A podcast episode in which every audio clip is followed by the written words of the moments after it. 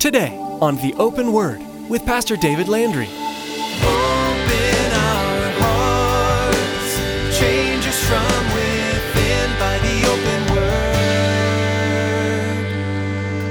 Give us ears to hear your truth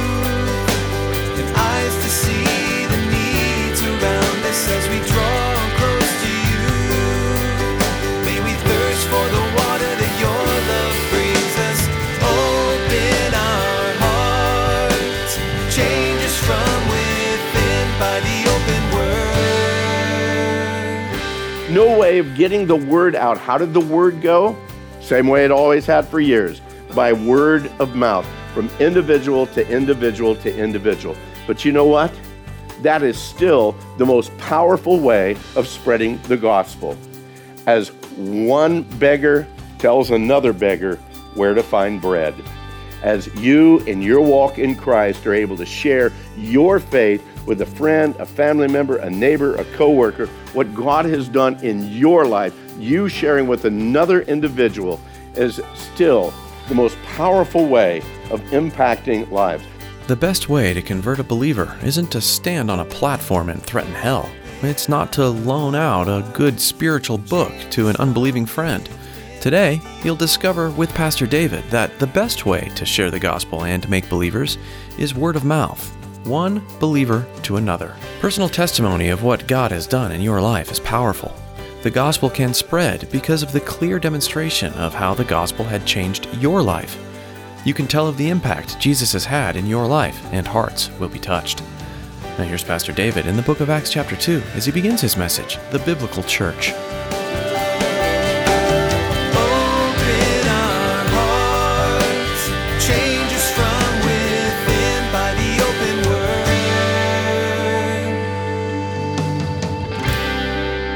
Last couple of weeks, we looked uh, really at the beginning of chapter two. We, we spoke about it uh, again as, as being the birthing process of the church. There was a time of expectation. They were in the upper room. They were praying. They'd been praying again for the power of God to come upon them, the power that Jesus had promised that the Holy Spirit would come and empower them to be witnesses in Jerusalem and in Judea and Samaria and to the uttermost parts of the world. Then finally, that actual delivery day on that day of Pentecost when the Holy Spirit came down and uh, the tongues of fire on everyone in that house as they had been all praying in one accord, in one purpose, with one heart. And in the coming of that Holy Spirit, empowering him, those that were there, all within the house, to again be declaring the wonders and the grace and the might of God. And many of them began speaking in foreign languages. And as we share that, some spoke the language of the people that again lived in Judea, but many of them spoke in foreign tongues, up to 15 different languages that were spoken. God giving that miracle work. So you have this new baby now that's been, been literally delivered, this, this new creation that comes from the very heart, the very plan, and the purpose of God. And she's taking her place in the midst of a culture that, that surrounded her then and there, and how that all worked together. If, you're, if you've got your Bible, you should be in Acts chapter 2. Look down at verse 41 with me, if you would. Verse 41. This is the, this is the birthing process right here. Then those who gladly received his word were baptized, and that day about 3,000 souls were added to them. 3,000 souls. The birth has taken place, this new creation is formed, and just like every new baby, they didn't come with instructions. Uh, how many of you realize that babies don't come with instructions? Uh, suddenly they're there, and as a new parent, particularly on your first one, it's like, what do I do with this thing? How do I deal with this? What happens when they cry? Do, am I doing something wrong? All of these things.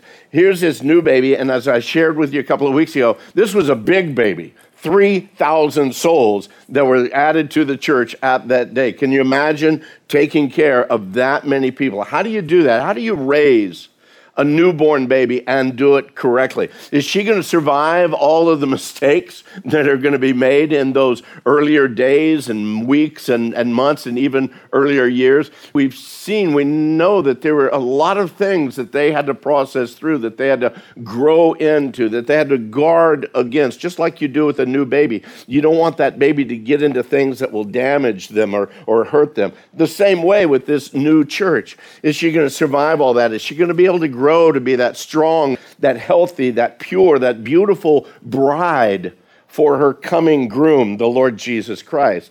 When you think of this new little baby growing up to literally become the bride of Christ, take a moment with me now and let's consider what this new church was born into because it wasn't what you might consider to be the, the best of situations. As a matter of fact, she was born right in Jerusalem of Judea. And you got to understand, Jerusalem in that time and day, man, it was, it was a crazy place. It was, it was the center of Jewish religion. And you would think, wow, what a great spiritual place to be. But you got to understand that Judaism, it had become more about business. It had become more about laws and rules and regulations.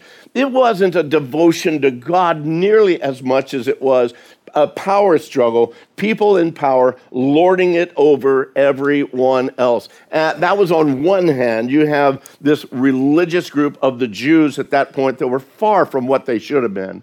On the other hand, you have the Roman government, this, this power struggle, this, uh, this, this, this oppression of a, a very secular minded, but even the Romans themselves, they had this multiple of gods, these pagan gods that they worshiped. And now this baby, this church, is born in the midst of this, who not only worships one God, but they worship the Lord Jesus Christ. Pretty soon, they come to realize neither the Jews nor the Romans are going to be their friends. Neither one are they going to have very much support from, not in, not in any kind of a positive way. A difficult place for this new birth to happen, for this new church to take place. You need to understand also, she was born on a major Jewish holiday, the, the day of Pentecost, and thousands and thousands were there. Some estimates say that there were somewhere between 200 to 300,000 Jewish men, plus many of their families, that were there on the day of Pentecost. And we look at the amount that came to a saving knowledge of Christ of 3,000, we think, wow, that's huge. But then when you look that there were very likely 300,000 that were there, you realize percentage wise, it wasn't as many that you would hope to, but still a large amount. The craziness that was there. From those that were there, you realize that of those 3,000, so many of them didn't live in Jerusalem. They had come for that holy day. Very quickly, they were going to be leaving. Of those 3,000 that came to Christ, very few of them would have stayed in Jerusalem. The multiple of the, the most of them probably traversed back to home, to their other countries, to their other cities, to their, to their families. What happens when someone comes new in faith and then suddenly they're pulled away from all of their support? How do they grow in faith? How do they continue to be nurtured in the things of God? Yes, they made a decision for Christ, but now they're back in whatever culture, back with family, back with routines, back with life that they left. How does that happen? Well, we do know that that new faith grew and it became directed, it became corrected, it became instructed as God sent missionaries out. Missionaries like Peter and Paul and a host of others as they went into these cities and they found some who were believers and they encouraged them and strengthened them, corrected the, the, the mistakes that were being made, the, the bad doctrine that had already come in. Even through all of that, the growth of faith in these guys, it was, it was miraculous that they would stay in faith and grow in faith. One of the other things we need to realize is that church was born in a time and in a culture where there was no mass media. There was no satellite television. There was no Facebook. There was no Instagram. There was no Snapchat. There was no way of getting the word out. How did the word go? Same way it always had for years by word of mouth, from individual to individual to individual. But you know what? That is still the most powerful way of spreading the gospel as one beggar tells another beggar where to find bread.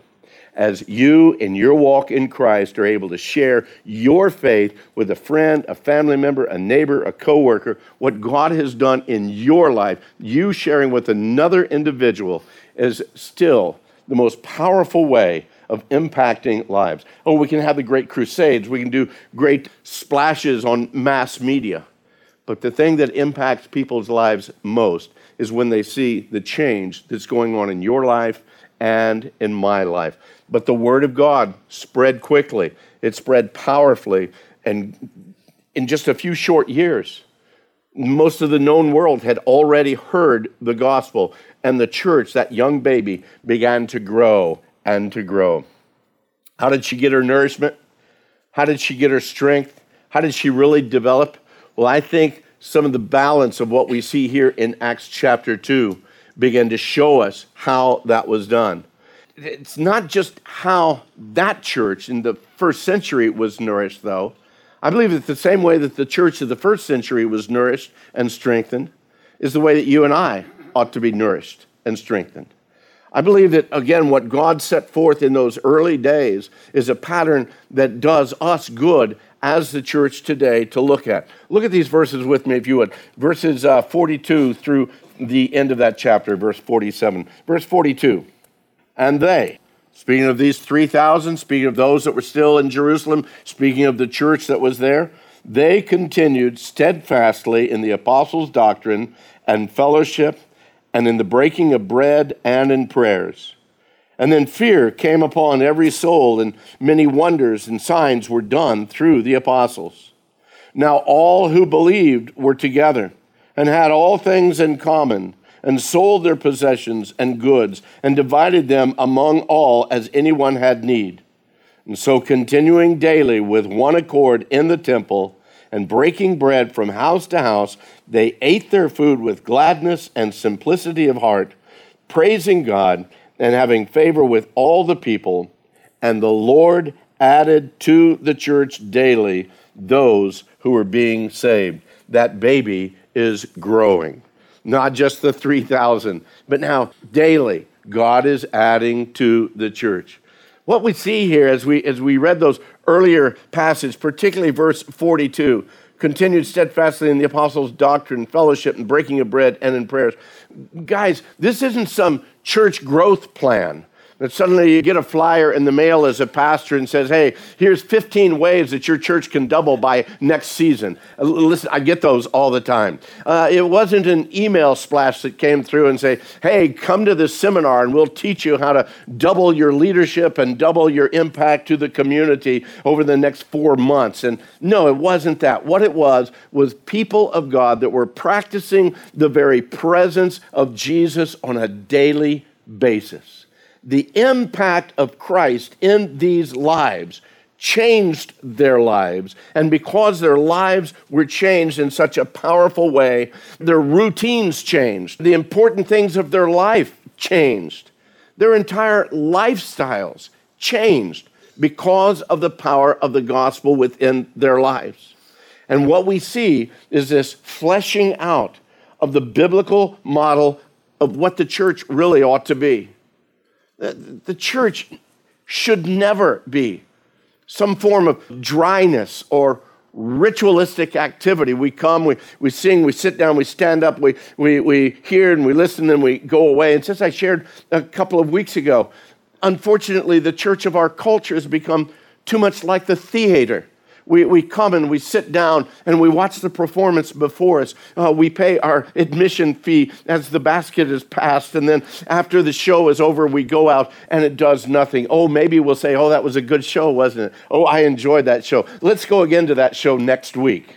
Uh, or they go away and it has absolutely nothing, no impact on them at all. Unfortunately, the church of our culture has become way too much some forms of church today and, and has been literally through the years. It becomes a list of do this and, and don't do that. Oh, you're going to be a Christian? Well, you need to do this, this, this, and this. Oh, and make sure that you're doing this. Oh, but don't do this and don't do that. And then by doing the right do's and not doing the right don'ts, then suddenly you're a good Christian.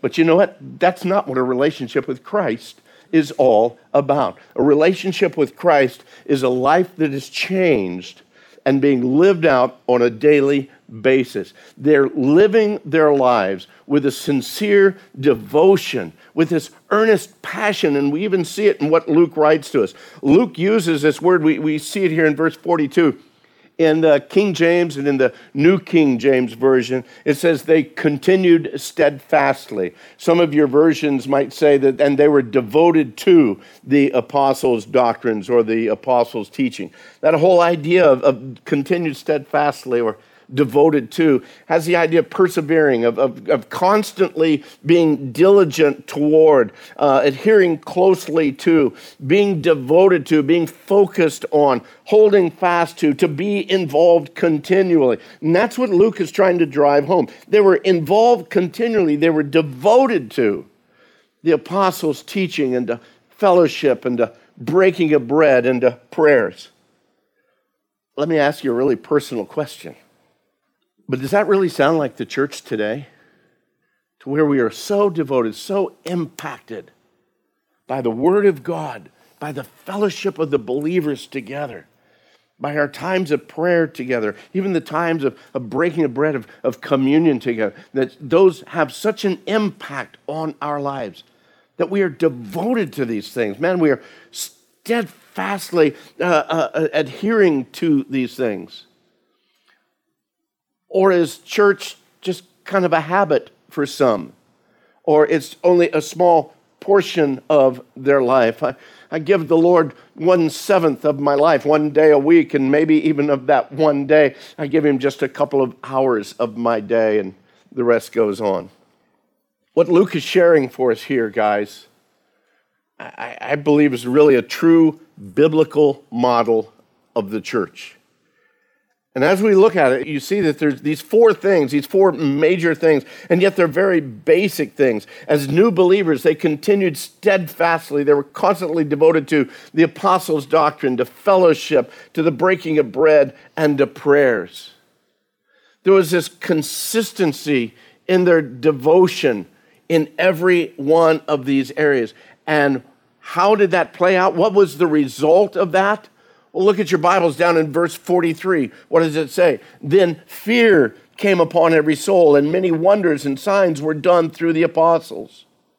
Look down at verse 47. They were praising God, having favor with all the people, and the Lord added to the church daily those that were being saved. That's a powerful thing, and I don't think the church has that power today. I'm being absolutely honest with you. I don't see the church in general in our culture having that kind of a power where we're impacting our culture in that way. So let's look at these four things that, that, that, he speaks about earlier here. See what they mean for us and how really we can adapt them into our own lives. First of all, we see that the, the biblical church was marked by the teaching of the Word. The teaching of the Word.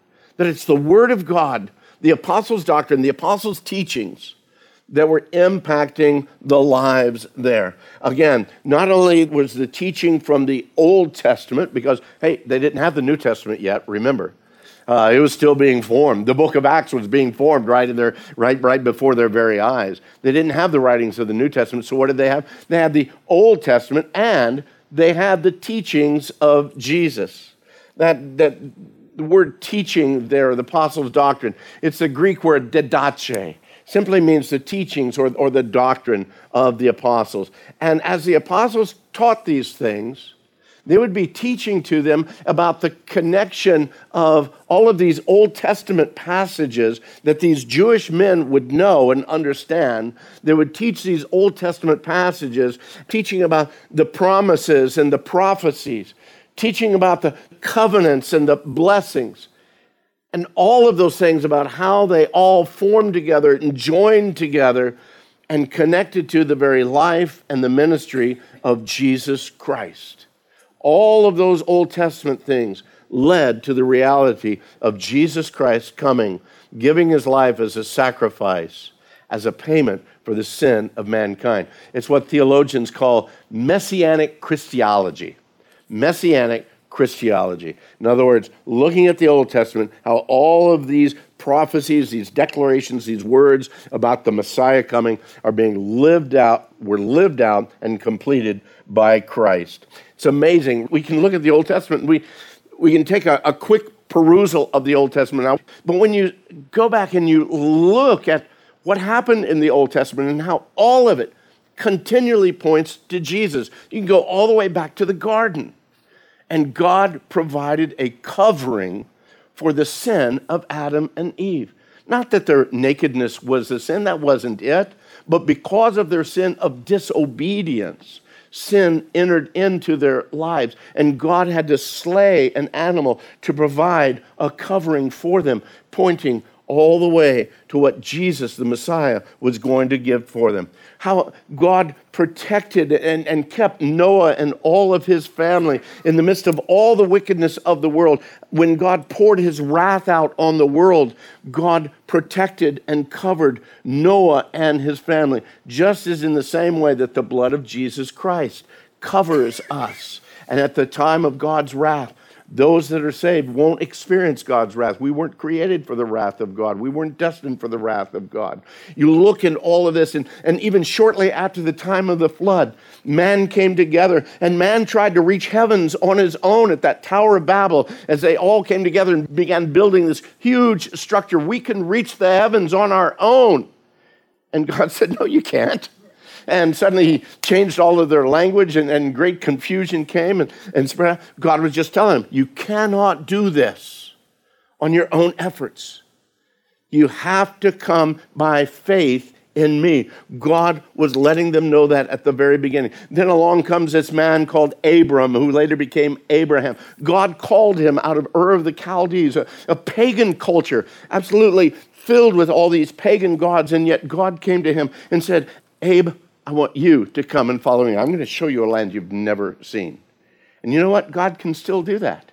God can reach into the deepest, the darkest of all pagan cultures and speak to the heart of just an individual and make himself known to them, just suddenly, without even the testimony of other saints, without even the testimony of the word, the Spirit of God can touch people's hearts and draw them to himself and again revealing himself to them and so abraham abram he followed god and as he came out we fast forward through to his son his son isaac his only son God said, I want you to sacrifice your son, your only son, to me, Abraham. And so, again, the great picture of God giving his son, his only son. And yet we know that just as Abraham was about to slay his own son, God told him to stop. I just want to make sure that you'd be willing to follow me. I provided already a sacrifice. And isn't that the reality? That's what Christ is. Christ is the sacrifice for us. So from the Old Testament, they're able to draw these things. Then we go from Isaac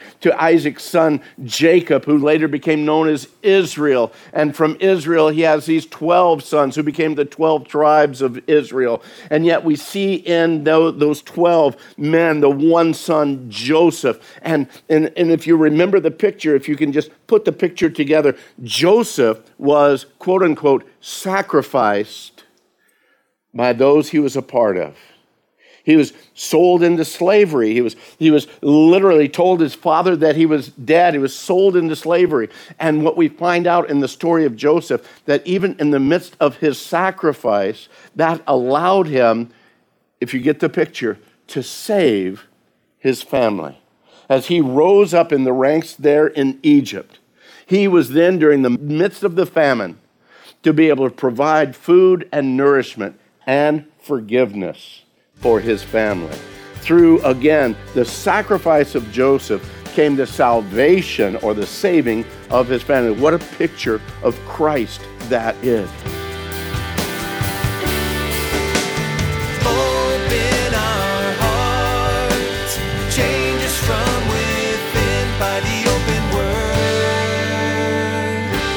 That's all we have time for on today's edition of The Open Word. Pastor David has been teaching through the book of Acts, introducing you to the early church and how they were radically changed by an encounter with the Holy Spirit. As we wrap up our time with you today, we'd like to let you know how you can listen to more editions of The Open Word. Here's Pastor David. I'm so glad you tuned in today to The Open Word. As you know, this broadcast is meant to share with you the hope grace and love that can only be found through Jesus Christ. Would you like to listen to more of them? Well, just visit theopenword.com. You'll be directed to our Facebook page where we're adding all of my previous messages for you to listen to for free. Be sure to like and follow that page and feel free to share it with your friends. That website again is theopenword.com. Thanks, Pastor David. We'd like to take a moment before we close and ask you to consider partnering with us here at the Open Word. Would you pray for us and for our listeners? We know the enemy attempts to hinder the truth of the gospel from being spread. He will stop at no cost to prevent even one heart from turning to Jesus. Thanks for partnering with us in this, and thanks for listening to the Open Word. Do you live in Casa Grande? If so, we'd love to meet you. Come join us this weekend at Calvary Chapel Casa Grande on Saturday at 6:30 p.m. or Sunday at 9 or 11 a.m. Directions can be found at theopenword.com. That's all for today. Thanks again for tuning in and for praying for the Open Word.